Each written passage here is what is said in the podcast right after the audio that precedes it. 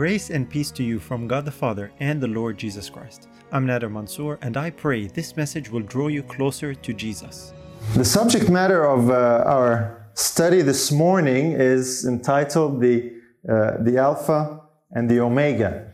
Of course, in the scriptures, we know that uh, Christ is referred to as the Alpha and the Omega. But today, we're not going to talk specifically about Christ as such, but we're going to talk about an Alpha and Omega of heresy, actually. We're going to be looking at some history, some important history, particularly in relation to uh, what has been happening in the Adventist Church. And we're going to see how that history actually is the root and the foundation of a lot of the problems that exist today as far as the understanding about God and what is common today. So we're going to be doing some history lesson and it's very important that what's happening today, in order for it to be truly understood, it needs to be seen in its historical context. We need to see the root in order to actually understand what the fruit looks like. So this is what we're going to be doing today. We're going to be looking back, uh, back at history a little bit, examining what has led up to the situation that we have today. Because today, as you understand, there's a lot of debate, there's a lot of controversy over the issue of God and who God is and the Godhead and the Trinity and all these aspects.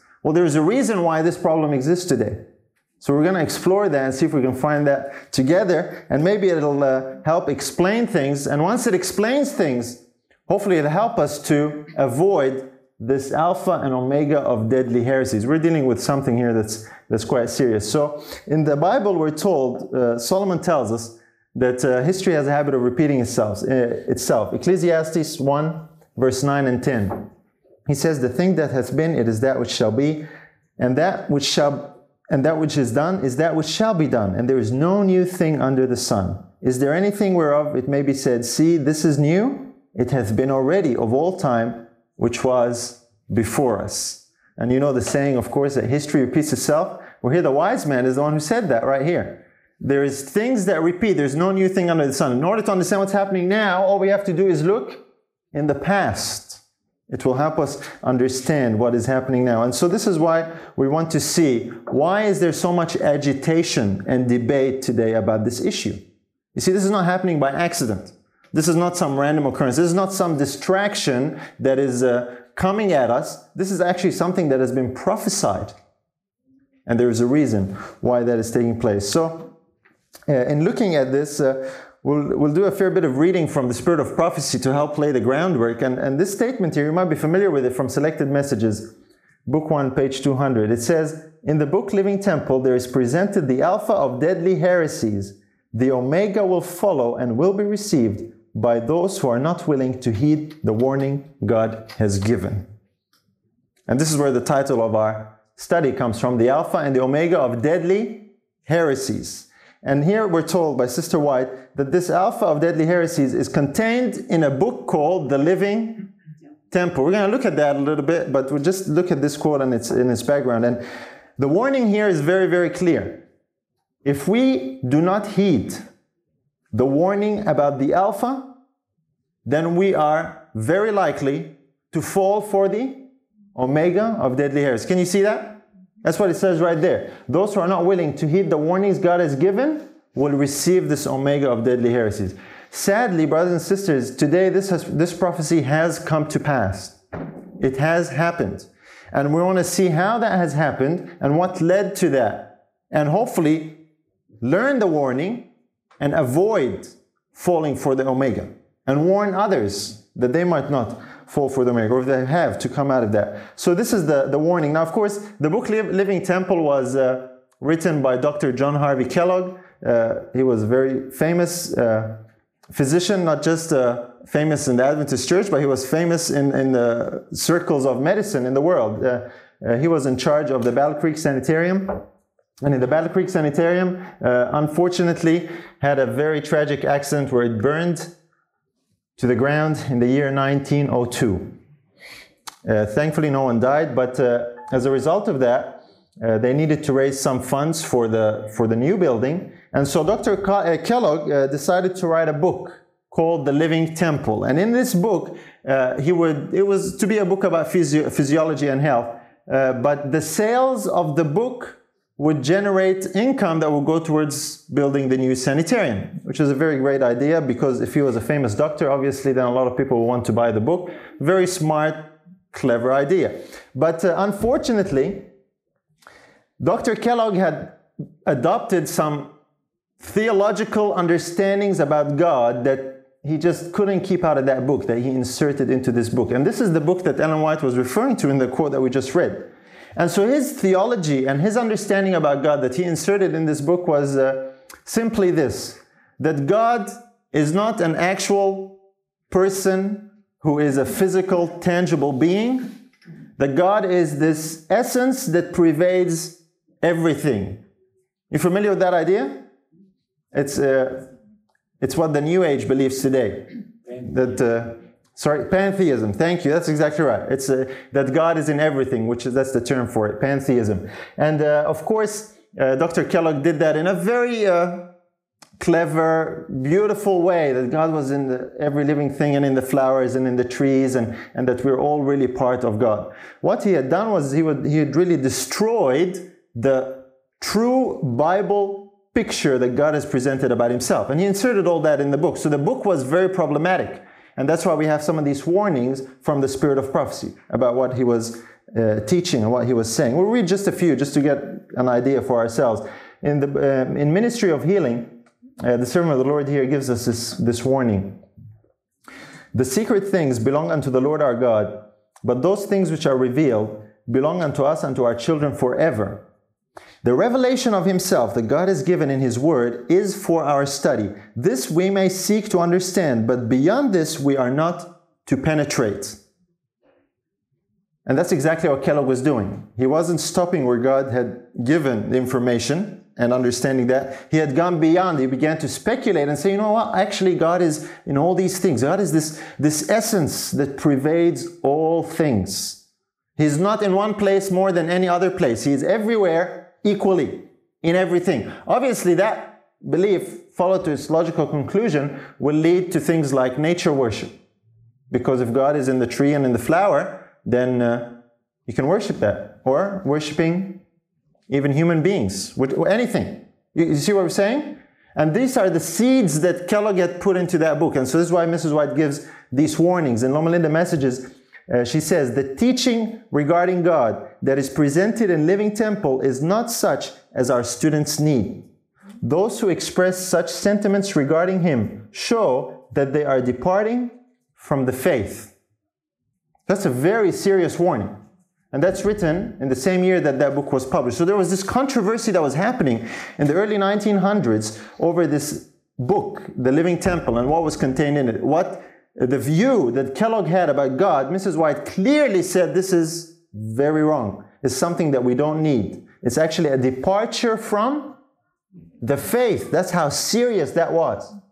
It was a very serious situation. If you're familiar with a little bit of the history, you'll, you'll, you'll be aware of that. But just if, if we're not, we want to look at that background because what happened then is actually what helps us to understand what is going on today. And that's why it's vital for us to understand what happened then, what the issues really were. Here's another one from Special Testimonies, uh, Series B. She says here, referring to Kellogg, has not known whether his feet were tending, but in his recent writings, his tendencies toward pantheism have been revealed. And that's exactly what he was teaching in that book. Now, a lot of people say, well, that's true, his, his pantheism was wrong, and, and uh, we don't believe that today. Nobody believes that today. So we're going to see if that's true or not, because that's a very, very serious warning. Uh, obviously, Kellogg, as we said, we discussed, uh, that's what he was teaching. Uh, his book got a lot of negative publicity from Miss, uh, Sister White, so he decided to do something to try and deal with that negative publicity. You know, obviously, if you're a member in the church and you read that warning from Sister White, would you go buy in the book uh, and read it? Obviously not. So Kellogg wasn't happy about that, so he decided to do something. He actually changed or modified his view and what he was actually trying to say in the book. And one day he had a discussion with the General Conference president at the time, which was A.G. Daniells. And, uh, and this discussion with A.G. Daniells, Kellogg was actually telling him that uh, he, he'd, he'd modified his belief. because he had gotten so much heat from Sister White, so to speak, he, he wanted to, to try and make it uh, fit or work out. And this conversation that he had with Daniells alarmed the General Conference pre- president so much that he decided to write a letter to Willie White, that's Ellen White's son, uh, and express his concerns about this conversation he had with Kellogg and what Kellogg was planning to do. And this is the letter that he wrote to, to Willie White, and this is what he actually says in the letter. He says, Ever since the council closed, I have felt that I should write you confidentially regarding Dr. Kellogg's plans for revising and republishing the Living Temple. So that's what Dr. Kellogg wanted to do revise and republish. In other words, change a few things and publish a new edition. He, Kellogg, said that some days before coming to the council, he had been thinking the matter over and began to see that he had made a slight mistake in expressing his views. He then stated that his former views regarding the Trinity had stood in his way of making a clear and absolutely correct statement, but that within a short time he had come to believe in the Trinity and could now see pretty clearly where all the difficulty was, and believed that he could clear the matter up satisfactorily. He told me that he now believed in God the Father, God the Son, and God the Holy Ghost. And his view was that it was God the Holy Ghost and not God the Father that filled all space and every living thing. He said that if he had believed this before writing the book, he could have expressed his views without giving some of the wrong impressions the book now gives. I placed before him the objections I found in the teaching and tried to show him that the teaching was so utterly contrary to the gospel that I did not see how it could be revised by changing a few expressions. Now that's quite a revealing letter. So to summarize, I think it's quite clear, but to summarize Kellogg basically said, okay, okay, okay. I'm not trying to say that uh, God is in everything. Okay, God the Father and God the Son, they're both in heaven. But God the Spirit, that's what I'm talking about. God the Holy Ghost is the one that's everywhere. And he says, because I didn't believe in the Trinity before, I couldn't express it this way. But now I've come to believe in the Trinity. And this is really what I'm trying to say in the book. This should bring it into harmony with what Mrs. White says. This is basically the essence of his conversation with Daniel. So Kellogg had modified his belief. He had come to believe in the Trinity, according to his own admission, as reported by Daniells. He believed in God the Father, God the Son, and God the Holy Ghost. And he wanted to revise and republish his book to incorporate this updated understanding. And his belief, as we said, was there was God the Holy Ghost that pervaded and permeated every living thing. He said, okay, I, I'll admit, okay, there is the Father and the Son, they're in heaven. He didn't believe that before. He just thought that God was everywhere. But he could not uh, deal with this warning, and so he had to modify things a little bit, come to believe in the Trinity. Interestingly enough, Mrs. White, Mrs. White makes some comments about this revised position. This is actually what she says in Selected Messages, Book 1 said, It will be said that Living Temple has been revised, but the Lord has shown me that the writer has not changed, and that there can be no unity between him and the ministers of the gospel while he continues to cherish his present sentiments. I am bidden to lift my voice in warning to our people, saying, Be not deceived, God is not mocked. So, in other words, Mrs. White said, It's the same thing, hasn't changed. Modifying that and incorporating the Trinity and God the Father, God the Son, God the Holy Spirit amounts to the same thing. The writer has not changed. And actually, she advises ministers to have nothing to do with him as he was holding these present sentiments. And this present sentiment is what he had expressed to Elder Daniells, A.G. Daniells. Now, do you see a problem here? It's a very, very serious problem because Today, there are a lot of people who actually subscribe to the same belief that Kellogg had revised his teaching to. And Sister White says here he hasn't changed. In other words, it's still pantheistic. And we're going to see how that is the case a little later. But that's important to keep in mind that even though Kellogg had revised things, he hadn't changed. He told him, You are not definitely clear on the personality of God, which is everything to us as a people. You have virtually destroyed the Lord God Himself. So Kellogg's teaching destroys the personality of God. We're going to see how that happens. Now, this is not the only place where all this uh, is mentioned, there's a lot of information about this, and I just tried to pick just a sample so, so we can get a clear picture. Here's another one from Book 1, Selected Messages. In the controversy that arose among our brethren regarding the teachings of this book, those in favor of giving it a wide circulation declared it contains the very sentiments that Sister White has been teaching. This assertion struck right to my heart. I felt heartbroken, for I knew that this representation of the matter was not true. So, what was happening? People were on Kellogg's side who were for the book, some people were not. And the people who were promoting the book were saying, you know what? What Kellogg is teaching is actually exactly what Mrs. White says. And so they tried to use the spirit of prophecy to support this teaching in the book. And obviously to support the revised position of Kellogg that he had come to believe. Now, this whole matter of the living temple and the whole issue really boils down to something very specific. What Kellogg's view was regarding the personality and presence of God. This is what the whole controversy was all about. Actually, his own words, he summarizes it for us. And this is very important to understand because this is the principal point of the alpha of deadly heresies. If we neglect the warning about that, we will fall for the omega. In order to understand the omega of deadly heresies, we need to understand what the real issue was in the alpha. And Kellogg himself actually tells us what the real issue is. He summarizes the whole problem. One day he was complaining to uh, brother Butler, and he wrote a letter of uh, expressing his, his sentiments to him. This is how he this is how he said it. He says, as far as I can fathom, the difficulty which is found in the living temple, the whole thing may be simmered down to the question: Is the Holy Ghost a person? You say no. I had supposed the Bible said this for the reason that the personal pronoun he is used in speaking of the Holy Ghost. Sister White uses the pronoun he and has said in so many words that the Holy Ghost is the third person of the Godhead.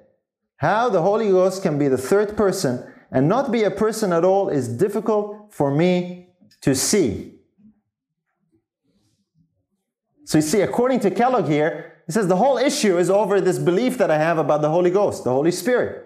I believe it to be a person, a person different to the Father and the Son because he had believed it to be God the Holy Ghost. Remember, he said he accepted the doctrine of the Trinity. He believed that this God, the Holy Ghost, was everywhere. This person, it's not the Father, it's not the Son, this person, this being that is just pure spirit that just pervades everything called God the Holy Spirit.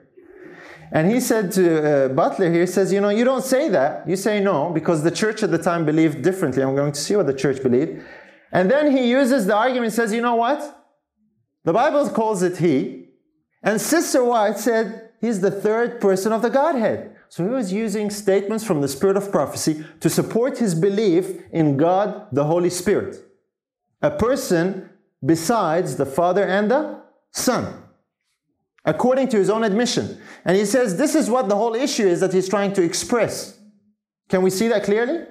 Now, brothers and sisters, this is very significant because most people don't realize this issue when it comes to the alpha of deadly heresies. All the focus is on the pantheism part. We're going to see what the connection between what Kellogg is saying here and pantheism really is. But this, uh, this uh, charge that Mrs. White uh, teaches the same thing, let's see what she had to say in light of that or in response to that. Selected Messages, Book 1. I am compelled to speak in denial of the claim that the teachings of Living Temple can be sustained by statements from my writings. There may be in this book expressions and sentiments that are in harmony with my writings, and there may be in my writings many statements which, taken from their connection and interpreted according to the mind of the writer of the Living Temple, would seem to be in harmony with the teachings of this book. This may give the apparent support to the assertion that the sentiments in Living Temple are in harmony with my writings, but God forbid that this sentiment should prevail. In other words, she's saying, I know there might be some statements that are taken out of context and interpreted by Kellogg to support his teaching, but that is not the case. God forbid. Now, which statement was Kellogg using to support his belief in the Trinity and God the Holy Spirit? The statement that says the third person of the God. We just read that, right? Do you know anyone who's doing the same thing today? That's a lot of people. That's exactly what Kellogg was doing. Mrs. White says, That is not what I mean. That is not what I'm trying to say. Very, very interesting. Well, what is she trying to mean? What does she actually say? Let's have a look at uh, where are we? Let's keep going. What did she mean by third person? Because this is uh, used a lot today. I want to briefly touch on that.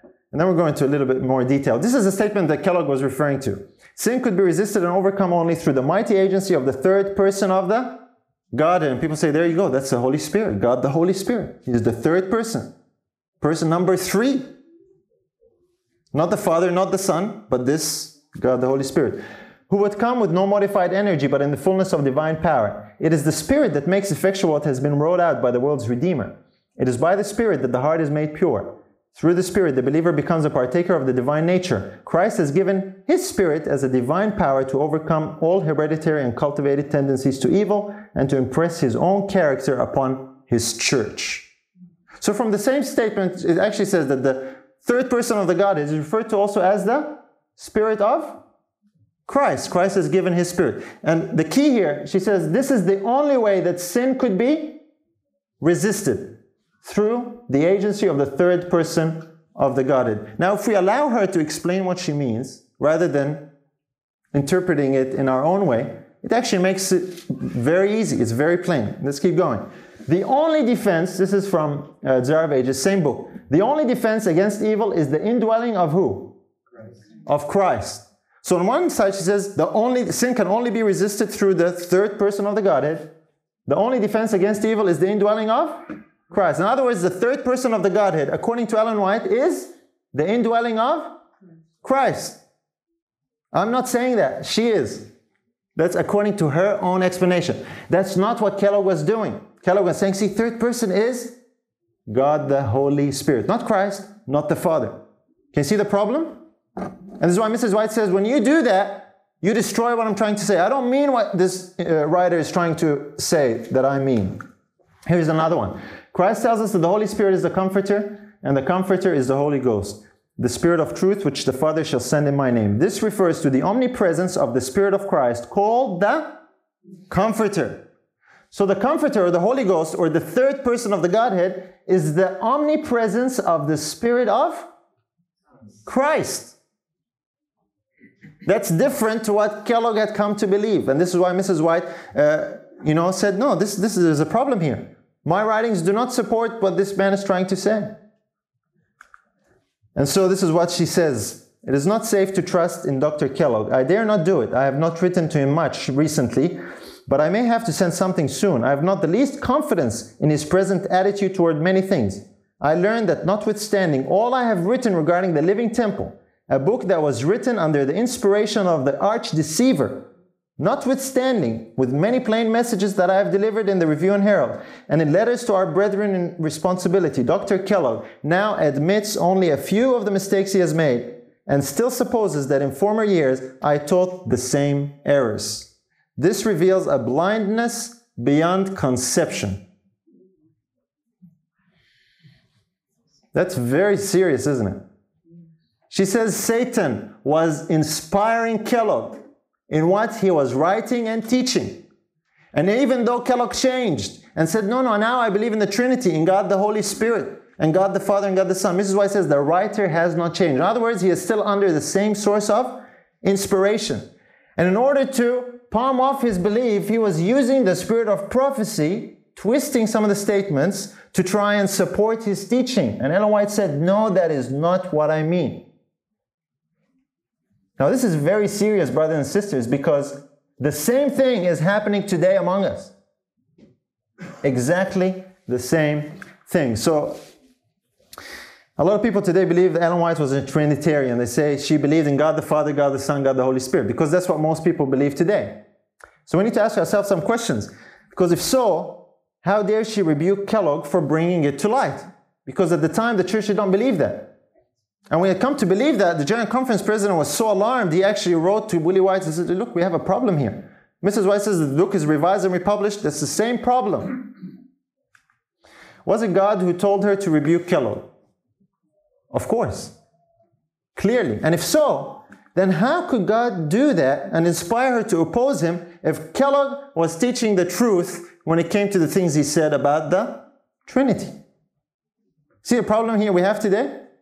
A very serious contradiction. In other words, if Ellen White really believed in the Trinity, then that would make her a false prophet because she was rebuking Kellogg who believed that. That's what he admitted. So we want to see it from her own writings and want to understand this a little bit better. She says here in uh, Sermons and Talks Our ministers must be very careful not to enter into controversy in regard to the personality of God. This is a subject that they're not to touch. It is a mystery, and the enemy will surely lead astray those who enter into it. We know that Christ came in person to reveal God to the world. God is a person, and Christ is a person. Christ is spoken of in the Word as the brightness of his Father's glory and the express image of his person. What she's referring to here is all these arguments that Kellogg was using when it came to trying to explain the personality and the presence of God. So she emphasizes God is a person, Christ is a person. So Kellogg said, okay, okay, I'll, I'll acknowledge that, I admit that. But what I'm referring to is this other person called God the Holy Spirit that's everywhere. And this is what the issue was about. I was forbidden, here's another one, to talk with Dr. Kellogg on this subject because it is not a subject to be talked about.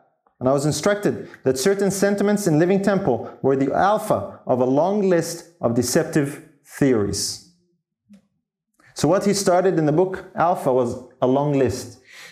So, there's other things that come in this long list of deceptive theories. Kellogg t- took that to the next level and he admitted that he had come to believe in the Trinity in God the Father, God the Son, God the Holy Spirit. This is part of this long list of deceptive theories. And the list continues till today. So we want to see what exactly was happening as far as this was concerned. What did the church believe at the time when it came to the question of the Holy Spirit? We'll just look at a few examples. This is Uriah Smith. The Holy Spirit is the Spirit of God. It is also the Spirit of Christ. This one is from E.J. Waggoner. Here we find that the Holy Spirit is both the Spirit of God and the Spirit of Christ. This is from uh, Loughborough. We learn from this language that when we speak of the Spirit of God, we're really speaking of His presence and power. So this is uh, J. N. Loughborough. So all these brethren were in agreement in their understanding and in their teaching that the Spirit is not some other person besides the Father and the Son. It's the Spirit of God, is the Spirit of Christ. It's really the personality and presence of God in Christ, as we shall see. Now, this teaching is not something that they, uh, you know, came up with. That's what the Scripture says, and what the Spirit of prophecy teaches.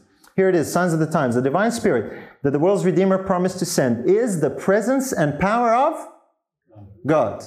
Kellogg was teaching that the presence and power of God is another person called God, the Holy Spirit, that is present in everything and everywhere. And uh, Mrs. White says that's an alpha of a long list of deadly heresies. It's pantheistic teachings. And so this is where the confusion was as far as Kellogg was concerned. So if we're to ask the question, when God gives us His Holy Spirit, is He giving us Himself or someone else? What would the right answer be? And, wh- and how would Kellogg answer?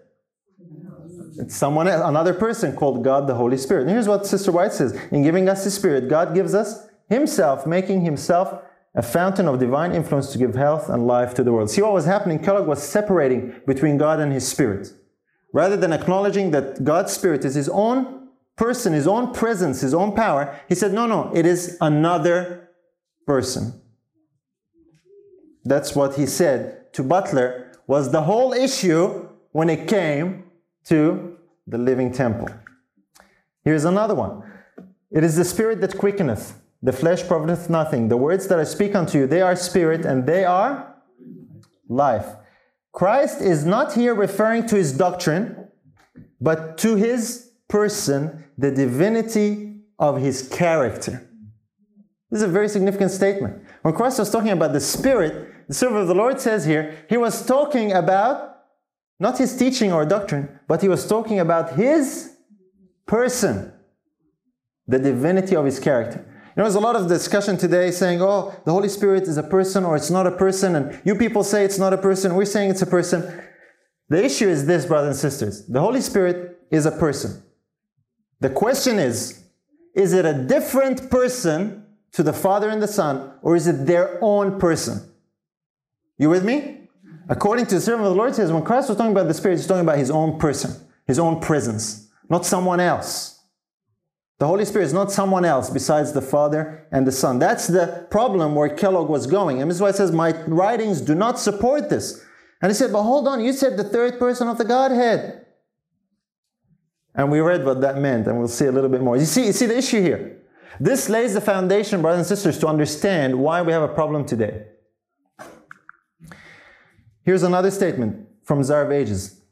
While Jesus ministers in the sanctuary above, he is still by his Spirit the minister of the church on earth. He is withdrawn from the eye of sense, but his parting promise is fulfilled. Lo, I am with you always, even unto the end of the world. According to this statement, how many ministers are there? Only one, right? It is Christ. He's ministering on how many fronts?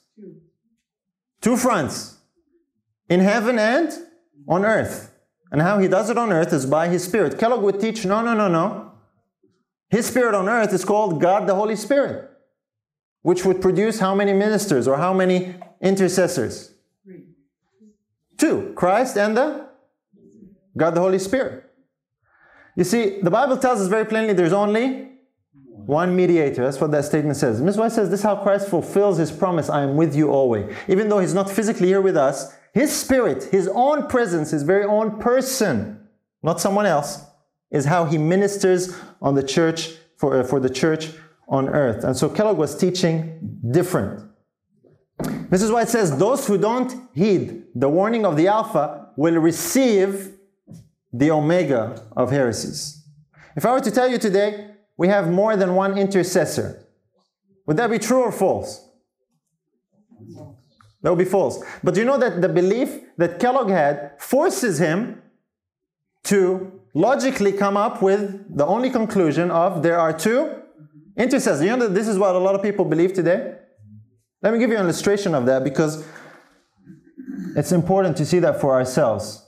The Spirit Himself intercedes. Well, how can the Spirit intercede? Because He's a person, and not just a person, He's God. Jesus intercedes. Jesus' intercession is equal to the Spirit's, but different. Distinguishable, but not divisible. I want to say that again. The, the intercession of the Spirit and the intercession of Jesus are distinguishable, but they're not divisible. This is what Jesus is doing. He's pleading his blood. This is what the Spirit is doing, but both are absolutely essential. You with me on that? Okay. This is not Kellogg's days anymore. This is current day. So, according to this, how many intercessors are there? Two. Do you think that's a problem? That's a very major problem. Now, we're going to keep going because that's what Kellogg had come to believe. This is a logical conclusion to that belief. It forces you to believe that there's more than one intercessor, that Christ is not enough.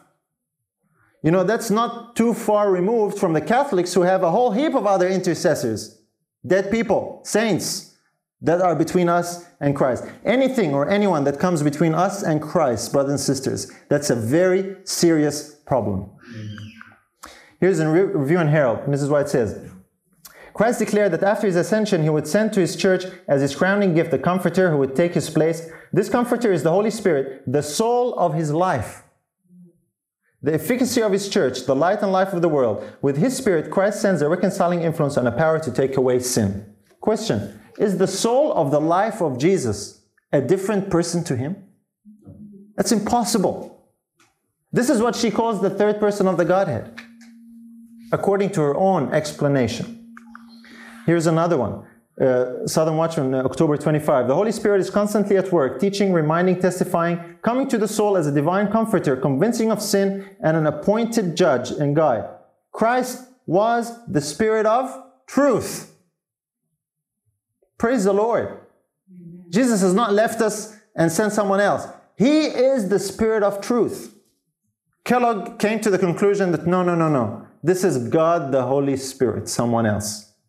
And Mrs. White says, listen, this is the alpha of a long list of heresies. That belief is going to lead you into dangerous paths.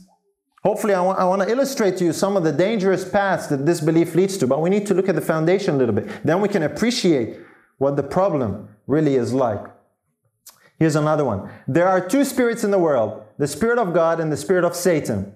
We are not left to be guided by uncertainty of feelings, nor by deceptive, the deceptive spirit of error.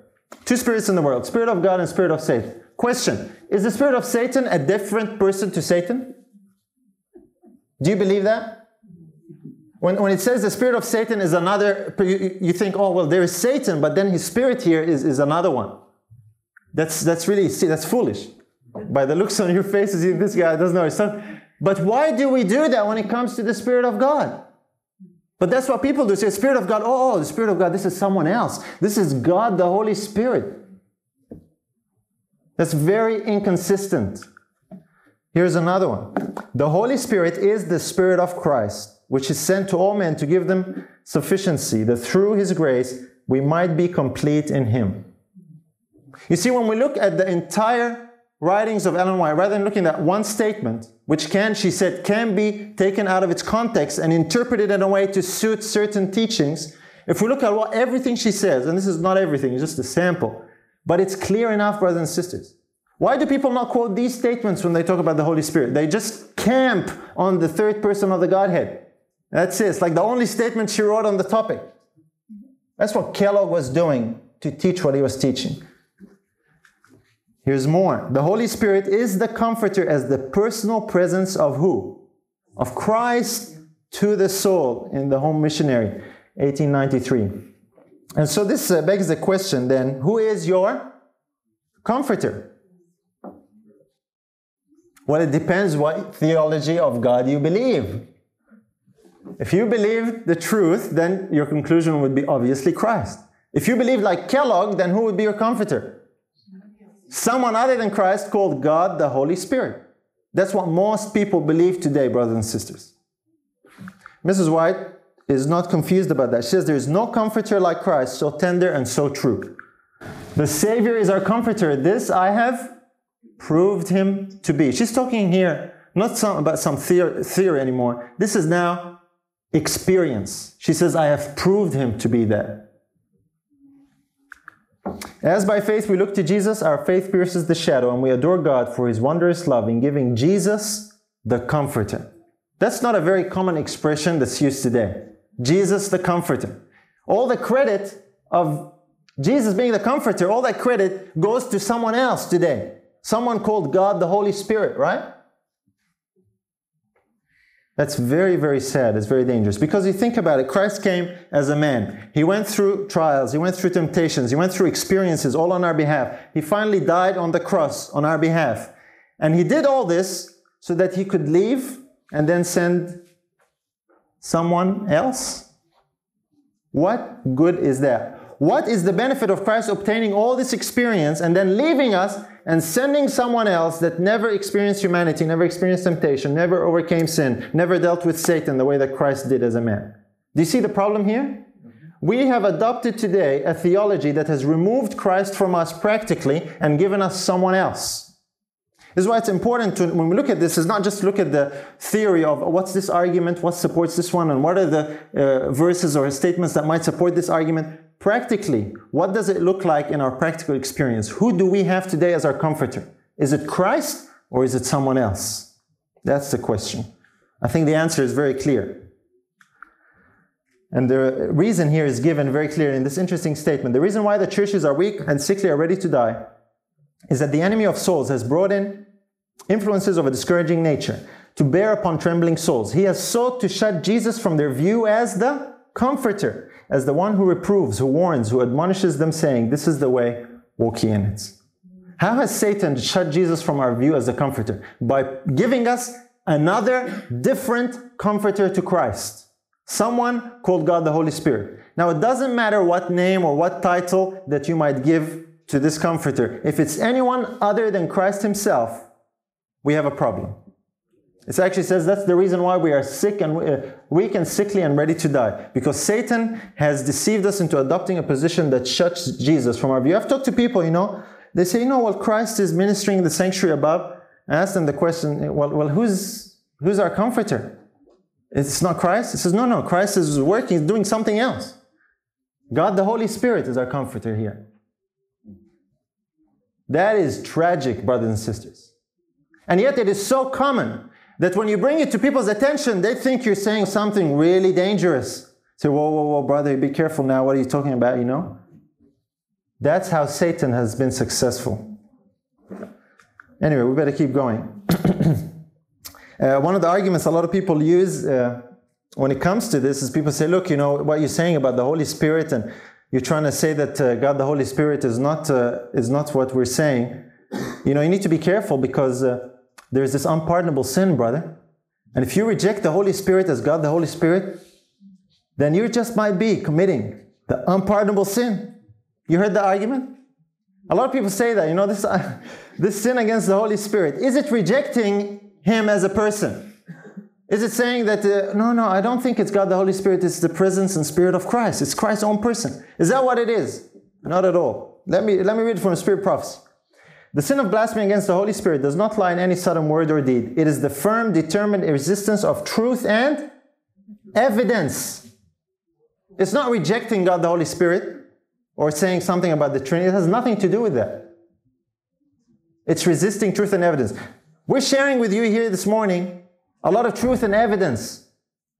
How we respond to that determines whether we commit the unpardonable sin or not. Not whether you believe uh, the Holy Spirit is God the Holy Spirit or not. No one need to look upon the sin against the Holy Ghost as something mysterious and indefinable. The sin against the Holy Ghost is the sin of persistent refusal to respond to the invitation to repent. Okay, that's that's clear from Spirit prophecy. So if anyone tells you, look, brother, you, sister, be careful what you're saying. This you're, you're committing the unpardonable sin. I've had people tell me that. You know, some people, sadly, you know, it's like they use these fear tactics to scare you from something. That's not what that is about. So just be mindful of that. Here's what she goes on to say Those who seek to remove the old landmarks, not holding fast, and not uh, holding fast, they are not remembering how they have received and heard. Those who try to bring in theories that would remove the pillars of our faith concerning the sanctuary or concerning the personality of God and of Christ are working as blind men. They are seeking to bring in uncertainties and to set the people of God adrift without an anchor. Who was doing that? Kellogg. Especially on the point of the personality of God and of Christ. She says this is no less important than the sanctuary. And she refers to that as pillars of our faith. So Kellogg was playing with the pillars of our faith and changing that. And she says people who do that, they're not remembering how God has led us. Now, the problem is today it has expanded, it's gone way beyond what Kellogg was teaching. And we need to look at some of the pillars of our faith in this regard because now it's not only there's there's not only confusion about the Holy Spirit, but there's also confusion about the Son of God Himself.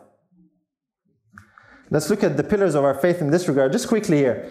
The Father, this is James White in January uh, 1881. The Father was greater than the Son in that He was first. The Son was equal with the Father in that He had received all things from the Father.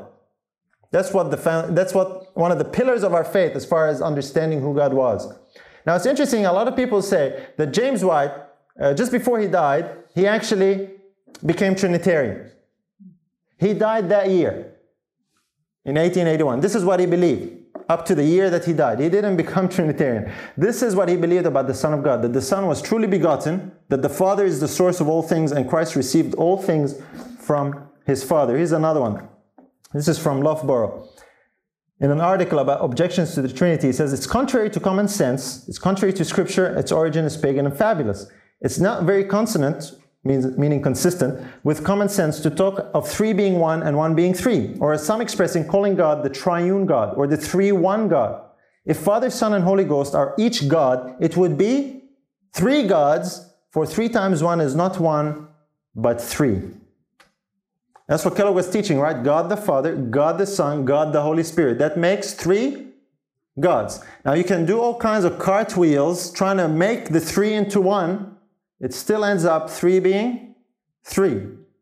No matter how many philosophical arguments you might come up with to make it fit into one, it's still three. Here's another one from uh, E.J. Waggoner about the Son of God. The angels are sons of God as well as Adam by creation. Christians are the sons of God by adoption. But Christ is the Son of God by birth, and so Christ is the express image of the Father's person. This is in his book, Christ and His Righteousness in 1890. And the reason why I've color coded it here is because I want to compare it with a statement written five years later by Mrs. White. In 1895, in Signs of the Times, she says, God so loved the world that he gave his only begotten Son, not a son by creation, as were the angels, nor a son by adoption, as is the forgiven sinner, but a son begotten in the express image of the Father's person. Now, if you compare those two statements, they're saying the same thing. Now, a lot of people today, what Waggoner said they would have a problem with. Obviously, Mrs. White didn't. She basically quotes him five years later. And in this statement, she makes it very clear that there is a distinction between Christ being begotten and the angels who were created. See, a lot of people today, when we talk about Christ, they say, oh, you guys are saying begotten. That means created. According to Spirit Prophecy, says they don't mean the same thing.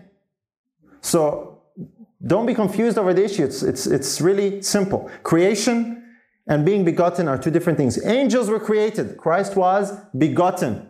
To say or to suggest that he's cre- uh, created is to put him in the category of angels. That is heresy. He is begotten, not created. So this is a this is a warning that we need to be careful about. If you say Christ is begotten and created, that's the same thing. You are bearing false witness. It's against what we have here. Now you can mention that to people who tell you that next time because that is such a common argument today. You've heard that. I'm sure you've heard that, right? People say, oh, you guys are saying Christ is created. That is not the case. I have never met anyone, all my travels, all the different camps, all the people I see, I've yet to meet one person who believes that Christ is created. I've never met them. And I think I, be, I speak on the behalf of everyone. We don't believe Christ is created. You can take that to the bank, okay? He's begotten, as it says right there. Now, here's another statement, again, just to look at the, at the foundation because it helps us appreciate what's what the issues are. This is uh, from the book This Day with God. Angels were expelled from heaven because they would not work in harmony with God. They fell from their high estate because they wanted to be exalted. They had come to exalt themselves and they forgot that their beauty of person and of character came from the Lord Jesus. This fact the fallen angels would obscure that Christ was the only begotten Son of God, and they came to consider that they were not to consult Christ. This is in heaven in the, during this whole controversy, before Satan was even cast out. The issue of contention, according to this statement, was that the angels had a problem with the fact that Christ was the begotten Son. Right? It says this is a fact here. It doesn't say it's a title. It doesn't say it's a prophecy. It doesn't say it's a role play. It says it's a fact. Satan has a problem with the only begotten Son. He tries to hide that fact. Anyone who tries to hide the same fact today must be inspired by the same source, right? That's a very serious statement. But it's a very serious thing to deny the sonship of Christ. Very, very serious thing. That's what the war was about as far as this is concerned. So we need to ask the question Did White teach the Trinity or tritheism? Tritheism is basically a variation of the Trinity. It's the belief in three gods. Some people believe that. Trinity is, they say, no, it's only one God made of three persons. More or less, it's the same thing. They both deny the sonship of Christ. They both create another person called God the Holy Spirit. Was Ellen White teaching that? Because that's what a lot of people believe today. Let's see. From eternity, there was complete unity between the Father and the Son. They were two, yet little short of being identical. Two in individuality, yet one in spirit and heart and character. Father and Son, but they are one in in spirit. Here's another one. Christ the Word, the only begotten of God, was one with the eternal Father, one in nature, in character, and in purpose. The only being in all the universe that could enter into all the counsels and purposes of God. There's no other being that can enter into the counsels of God. So, what about God the Holy Spirit? Well, if He's a being, or another person, like a lot of people believe, how, how does that work? He, he can't enter into the counsels of God. Well, that's because there is no such being. There is no person called God the Holy Spirit. It's Christ and the Father and their personal presence. The Spirit or the Holy Spirit. Here is another one. The Father and the Son alone are to be exalted. If you exalt anyone else, is that dangerous? Very dangerous. So, what, what do we then do with God the Holy Spirit? He's God, but we can't exalt him because it says only the Father and Son are exalted. But that would be an insult to God because if you believe He's God, you should exalt Him. You see the problem here? A very, very serious problem. Here's again some more. God is the Father of Christ, Christ is the Son of God. To Christ has been given an exalted position. He has been made equal with the Father. All the counsels of God are opened to His Son. How many Trinitarians believe that? No one. No one believes that Christ has been given an exalted position of equality with the Father. He has that based on his divine birth, because he is begotten of the Father. He has inherited that. But nobody believes that today, commonly. Ellen White believed it.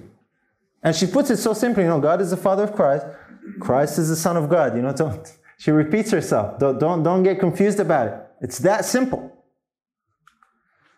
Here is another one. The only being who was one with God lived the law in humanity, descended to the lowly life of a common laborer, and toiled at the carpenter's bench with his earthly parent. That's speaking about Christ, right? It says here Christ is the only being who is one with God. There's no one else who's one with God in the universe. So, how does God the Holy Spirit fit into that? It doesn't fit. That's why White said that, that my writings don't support that teaching. Here's another one. Let them be thankful to God for his manifold mercies and be kind to one another. They have one God and one Savior and one Spirit. The Spirit of Christ is to bring unity into their ranks. Here is the, the heavenly trio that a lot of people talk about. It's the Father, it's the Son, and it's the Spirit, the one Spirit, which is the Spirit of Christ, not God the Holy Spirit. That's the heavenly trio. You don't hear that statement a lot. People say, oh, well, Sister White said the heavenly trio. And that's another one they like to camp on. It's like there's a few statements people like to camp on because they like what they can make them say. And we ignore the rest of all these statements. So we need to be consistent. Here's a prophecy that I'm going to read the highlighted parts because I'm running out of time and I really want to get to some important bits. This is a prophecy. The references are there, so you can read them in your own time when you watch the video if you'd like and look at them in context. I want you to make sure you look at the context of every statement. We don't want to be taking them out of context either. So that's important. That's why the references are there. Talks about the enemy of souls bringing in a, uh, a, a, uh, the supposition of a great reformation among Adventists, and that this reformation would be giving up the doctrines which stand as the pillars of our faith, a new process of organization. And she says, what would be the result if this were to take place? The principles of truth that God in His wisdom gave us would be would be discarded, our religion would be changed. The fundamental principles that have sustained the work for the last 50 years would be accounted as error. A new organization will be established, books of a new order will be written, and God will be removed, and the foundation will be built on the sand, and storm and tempest will sweep away the structure. Says there is danger that the enemy is planning a change of the religion of Adventism, our religion. What's the easiest and quickest way to change a religion? Is to change gods. If you change the God you worship, you've just changed the religion. And if you want to make it deceptive, just keep calling it the same thing. That's exactly what happened. It says this will be promoted in books of a new order. One of these books of a new order is the Living Temple. Contains the alpha of these theories. I knew the omega would follow in a little while, and I trembled for our people. Now we understand the warning about the alpha. Now we can understand what the omega is about. Some of these books of a new order that Mrs. White talked about are here. For example, this is The Coming of the Comforter by Leroy Froom, or Questions on Doctrine, or The Trinity. These books all contain the same teaching that Kellogg had revised his living temple teaching too. God the Father, God the Son, God the Holy Spirit. They use his same reasoning of using statements from observed prophecy, the third person of the Godhead, to support that teaching, the Trinity. Now, I don't have time now to go into every book and show. If you want to do that, you go right ahead. But you will find that it is a fulfillment of what Mrs. White said. It's a change that has come about in books of a new order. Here's just one sample from Leroy Froom, the author of that first book that we looked at. May I state that my book, The Coming of the Comforter, was the result of a series of studies that I gave in 27, 28, 1900s to ministerial institutes throughout North America. You cannot imagine how I was pummeled by some of the old timers because I pressed on the personality of the Holy Spirit as the third person of the Godhead. Some men denied that, still denied, but the book has come to be generally accepted as standard. And that's a letter in 1960. Mrs. White said, I saw that the Omega would follow, and I trembled for our people. Kellogg would have been very happy with this book. And that's exactly what Kellogg had said. And we read there earlier. He said the whole issue boils down to is the Holy Spirit a person? Mrs. White said he's the third person of the Godhead. They match up. And this is the warning that we read earlier the Alpha and the Omega of deadly heresies. Now, I want to tell you something, brothers and sisters. This warning, this prophecy has come about, it's been fulfilled. It's fulfilled in our days. That's why we have so much controversy and issues over this particular topic. Is because this confusion is coming, and most of us have not heeded the warning that has been given in the Alpha. I want to show you some samples of that today. If language means anything, third person means third person. Are you with me on that? I mean, if, if language has meaning, third, as in one, two, three, okay, well, who would the first two be? God the Father, God the Son, and then now what? God the God the Spirit. Okay? So here we have third and then person. Is God the Father a person? Okay? Is Jesus a person? So what's the Holy Spirit? A person. Okay, the reason I'm putting some of these, I have nothing against the people who are saying this. I just want to show you examples of a fulfillment of that prophecy. That preachers and pastors today are teaching and preaching the same thing that Kellogg had come to conclude. You with me? Particularly over the issue that he said is the whole matter in the living temple is the Holy Spirit a person? And I'm not going to just quote one person. I want to show a sample, you know, a few samples so that we can see that that prophecy that Mrs. White gave is real. There is serious danger today. Here's another example. Time and again in the Old Testament and in the New Testament, you have this idea that you have one God, but you have three persons. Same thing in Kellogg had come to believe, right? Yep. I don't need to comment much on this. It's, if you understand the history, and you understand the background, it's easy to see, oh, something here, that, that rings a bell. Let's keep going. Here's, here's another one. Ellen White makes it clear that not only are the Father and the Son persons, she makes it very clear that the Holy Spirit is a person, as does the Bible as well. That's what Kellogg was saying, that the Spirit is a person also, besides the Father and the Son. We saw what Ellen White said. We saw that the Spirit is the person of who? Christ, not someone else. There's some things we should comprehend. That God is composed of three persons God the Father, God the Son, and God the Spirit. Sounds like who? Oh, yeah, but what's, what's that teaching sound like? It sounds like Kellogg, right? So he said, he told Daniells, I now believe in God the Father, God the Son, God the Holy Spirit. And it's my belief, and what I was trying to say is that God the Father and God the Son are up there in heaven, and, and God the Spirit is, is this, this essence, this person that's just everywhere. That's what I was trying to teach. And this is where Mrs. White said that this is really the same thing. That's why he wanted to revise his book and republish it and include this thing. And, and Mrs. White said the writer has not changed. In other words, this teaching still houses pantheism, that God is in everything. You with me? You have this God being this non tangible, non physical God being who is a person in his own right, it's not God's presence and personality, it's another God who is everywhere. That's the same problem. That's what Kellogg had come to believe. That's the problem we have today when it comes to a belief in the Trinity. It boils to the same thing. I'll just show you some samples and I think it'll be clear enough. We sometimes mistakenly assume that personhood means physicality right? We, we think, oh, person, toes and feet and knees and legs and, and a body. No, no, no, no, no, no. Personhood is not necessarily tied to physicality. I've had people actually say to me, Well, David, that doesn't make any sense. How can the Holy Spirit be a person? The Holy Spirit's a spirit.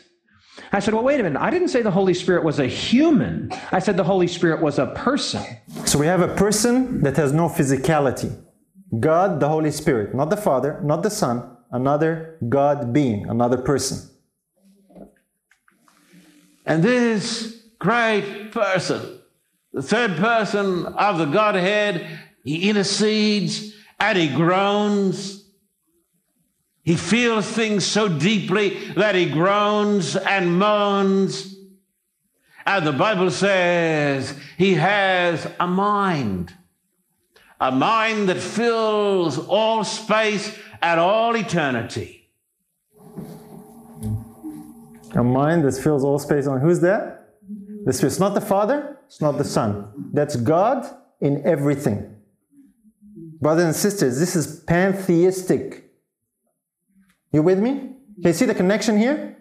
That's exactly what Kellogg said I'm trying to say in my book. Ms. White says the writer has not changed. Let's, uh, let's see if there's more, huh? And the Holy Spirit is a divine person. He's a person, but he doesn't have a body. Not like us. The Holy Spirit is everywhere at once. He's on the other side of the universe and he's here in church today. It's pretty clear, right? We saw that Christ's Spirit, His omnipresence, is what the Comforter, what the Holy Ghost is, not someone else. This is why it says, I trembled for our people when she saw this omega of deadly heresies. Now it's gone way beyond what Kellogg was teaching, brothers and sisters. Way beyond. It is so common today. The, the tables have turned. What Kellogg was teaching at the time was the minority, him and his group. The majority of the church were okay. And so the warnings of Mrs. White saved the church from that error. But it came back. And when it came back, now it's so common and prevalent that the majority believe it, and only minority believe the truth that was believed by a church. And we try and say something about it. Everybody here freaks out and says, Whoa, whoa, whoa, whoa, whoa. Watch out. What are you saying? The Holy Spirit is, is not a person like the Father and the Son? That's the unpardonable sin. And that belief leads to these conclusions, brothers and sisters.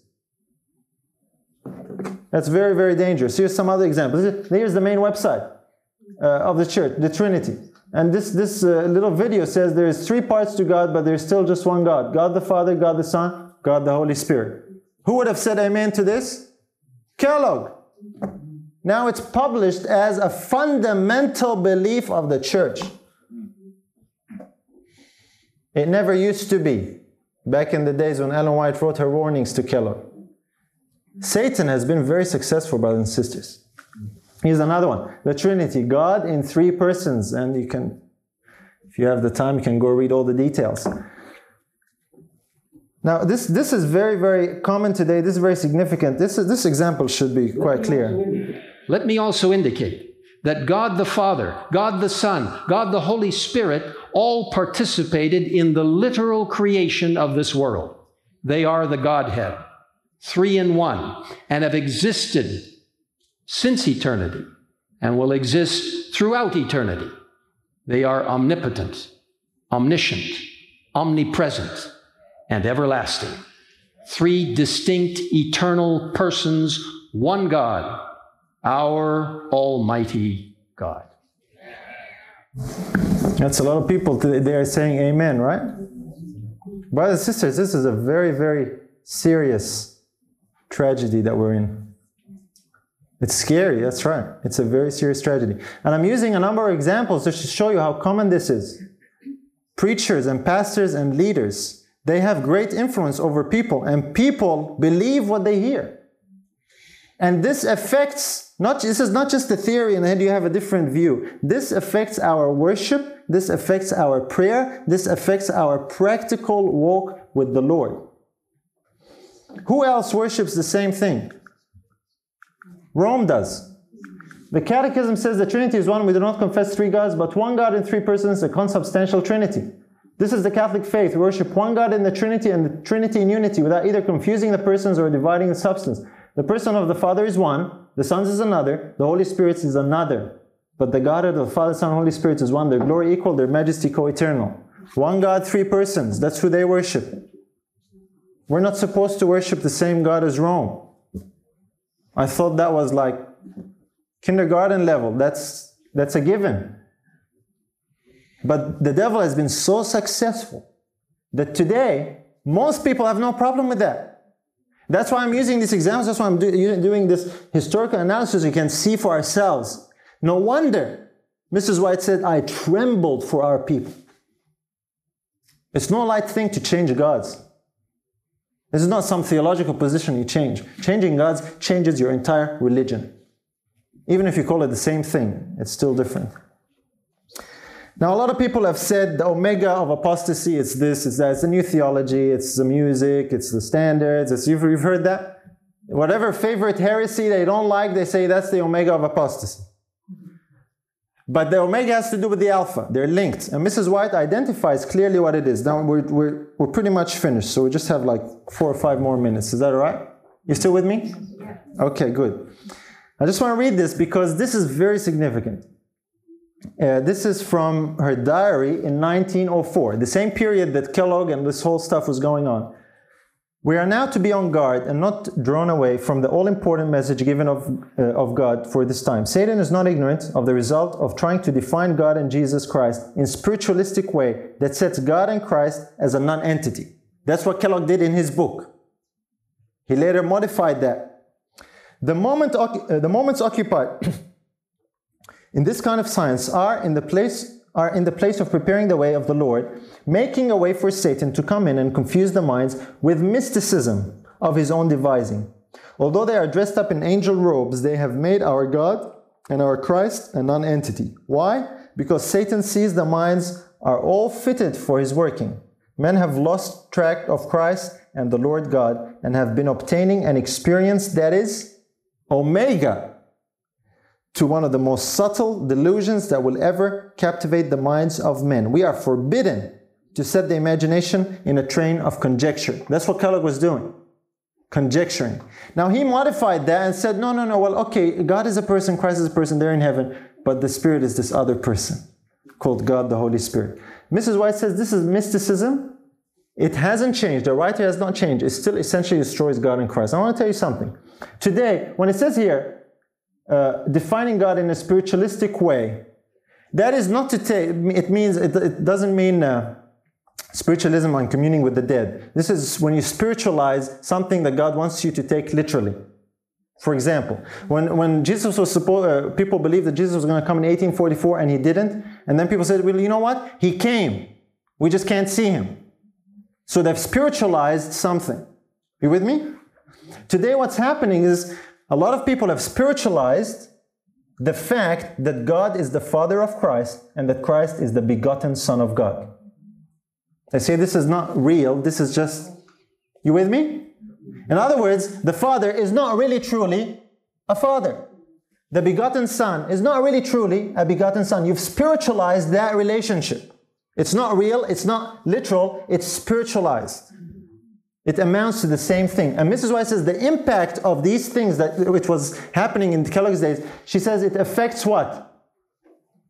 The experience of people. And she says this effect, you can obtain an experience that is omega to one of the most subtle delusions, this deadly heresy. In other words, this belief is going to impact your walk and affect your experience. When you understand God this way, or when you misunderstand God like that, it will impact your experience resulting in this omega. You with me? That's what she's saying.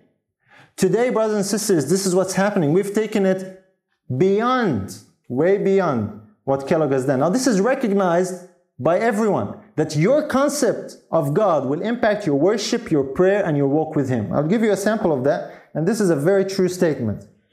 Now, why is this all important? Your worship of God, your trust in God, your acceptance of God is going to be influenced by your concept of God. Having a wrong concept of God is going to corrupt or affect or influence how you view Him as Savior. If you don't know who He is, if you don't have a basic concept of who God is, you can't really give Him the worship that is due His name. That is very true. Your concept of God will affect your worship and your response to God. If you're wrong, it will affect your experience. Now, brothers and sisters, the issue of controversy in the last days is over worship. You understand now why Satan's causing all this confusion, why Mrs. White wrote all these warnings, why Satan tried time and again to bring in the same heresy into the church. And today, he's got the majority, as we have seen. This is why Mrs. White says, Be not deceived, many will depart from the faith, giving heed to seducing spirits and doctrines of devils. We have now before us the alpha of this danger. The omega will be of a most startling nature, where it will affect your experience as a result of your false ideas about God. I want to give you, just in closing, some startling examples of a fulfillment of this prophecy. I was startled when I heard some of these things. And I don't think they're going to need any comment. I think you're going to be startled as well. That's the next logical level of what Kellogg was teaching. Now, why is the doctrine of the Trinity important? First of all, it's comforting to know that we not have on, we don't have only one almighty power working in our behalf. We not only have two, but we have three that are working with the utmost of power to gain the victory in the lives of God's people in this world. So why stop at three? If three is better than one, then maybe seven is even better. That's the perfect number, isn't it? Now think about that for a minute. If one almighty is not good enough, you need two more, then you've just destroyed the whole meaning of what almighty is. God the Father is not good enough. This is the conclusion that you have to come to when you believe some of these things. You with me? This is sad, brothers and sisters. A lot of these people are doing a lot of good work. But the concept of God that is being taught affects the worship of people. Let's look at another one. When's the last time you prayed, Dear Jesus? Oh, probably today. When's the last time you said, Our Father? Eh, within a day. When's the last time you said, Dear Holy Spirit? I've got a prayer for you today. I know you're the one that's working on this earth right now. I know you're the one in control. I know you're the one bringing power, bringing knowledge, bringing wisdom, bringing comfort, bringing peace. I know you're the one that's right here, interactive with us right now. You are God, God the Spirit. I want to talk to you right now because there's something I need to have done right here in my in my own life, in my own community. I, I need to partner with you on this. When's the last time you said, "Dear Holy Spirit," and said a prayer? This is the logical conclusion of a false idea of God. It will affect your experience, it will affect your worship, it will affect your prayer. This is pastors and preachers who stand up as examples. You know, people follow these examples. This is a result of the teaching that you believe God the Father, God the Son, God the Holy Spirit. Of course, if God, the, if the Spirit is God, of course, why don't you pray to Him? That's a very logical, good question. You see where there is danger now? A false idea about God doesn't just, it's not just, oh, well, we'll, God will sort it out when we get to heaven. No, you're going to respond to that here on earth. And this man is at least consistent. He practices what he preaches. Let's pray. God, today we, we, we love you and we love Jesus, but uh, we want you to listen into a conversation we're going to have today because actually, uh, we want to talk to the Holy Spirit. Dear Holy Spirit, we just, first of all, want to apologize for ignoring you so much. I, I know, I know it frustrates you at times that uh, we act as if we're all alone and that Jesus and God the Father are way up in heaven and they're so distant, but we know that you're here. We know that you came and we know that you were sent by God the Father and God the Son, and that you have come to bring us, bring us joy and peace and comfort and truth. I just pray right now, Holy Spirit, that you'll fill each of our hearts, make us spiritual right now. And I just pray this all in your precious name of Jesus. Amen. This uh, was presented in Loma Linda Church. Yes. I guess a lot of people would have been listening. I wonder if some of these people took his advice when they went home. Uh, this is a pastor by the name of Roy Ice. Uh, who it is and who the person is doesn't matter as much. These are preachers and pastors. The reason why I'm saying that is uh, these people, I'm sure, are doing a lot of good work in a lot of other areas. But the omega of heresies, this deadly heresy, has come in, has become common. We're seeing now how it's affecting the experience and the practice of us as a people. This is a very, very serious thing. Is not the only occurrence. When people say, oh, this is a, a standalone occurrence, there's other examples. Let us call upon God. Oh God in three persons, blessed Trinity, how easy it is for us to talk about you in the third person. God is good. So, dear God, here we go. You are Holy Father, you are Holy Christ, you are Holy Spirit as we plunge into Holy Scripture. We listen for your voice. Teach us, dear God, Father, Son, and Spirit. You have emptied your throne. We were told the Father and the Son alone are to be exalted, right? Any prayer and worship and praise outside of the Father and the Son, where do you think that's going to go? There is one other being in the universe who wants to be worshipped. And he doesn't care what name you might call him, so long as he gets some worship besides the Father and the Son. Brothers and sisters, I know what I'm saying is very, very serious. It's very serious. That's why, uh, hopefully, we've given enough weight of evidence to show the danger that we are in.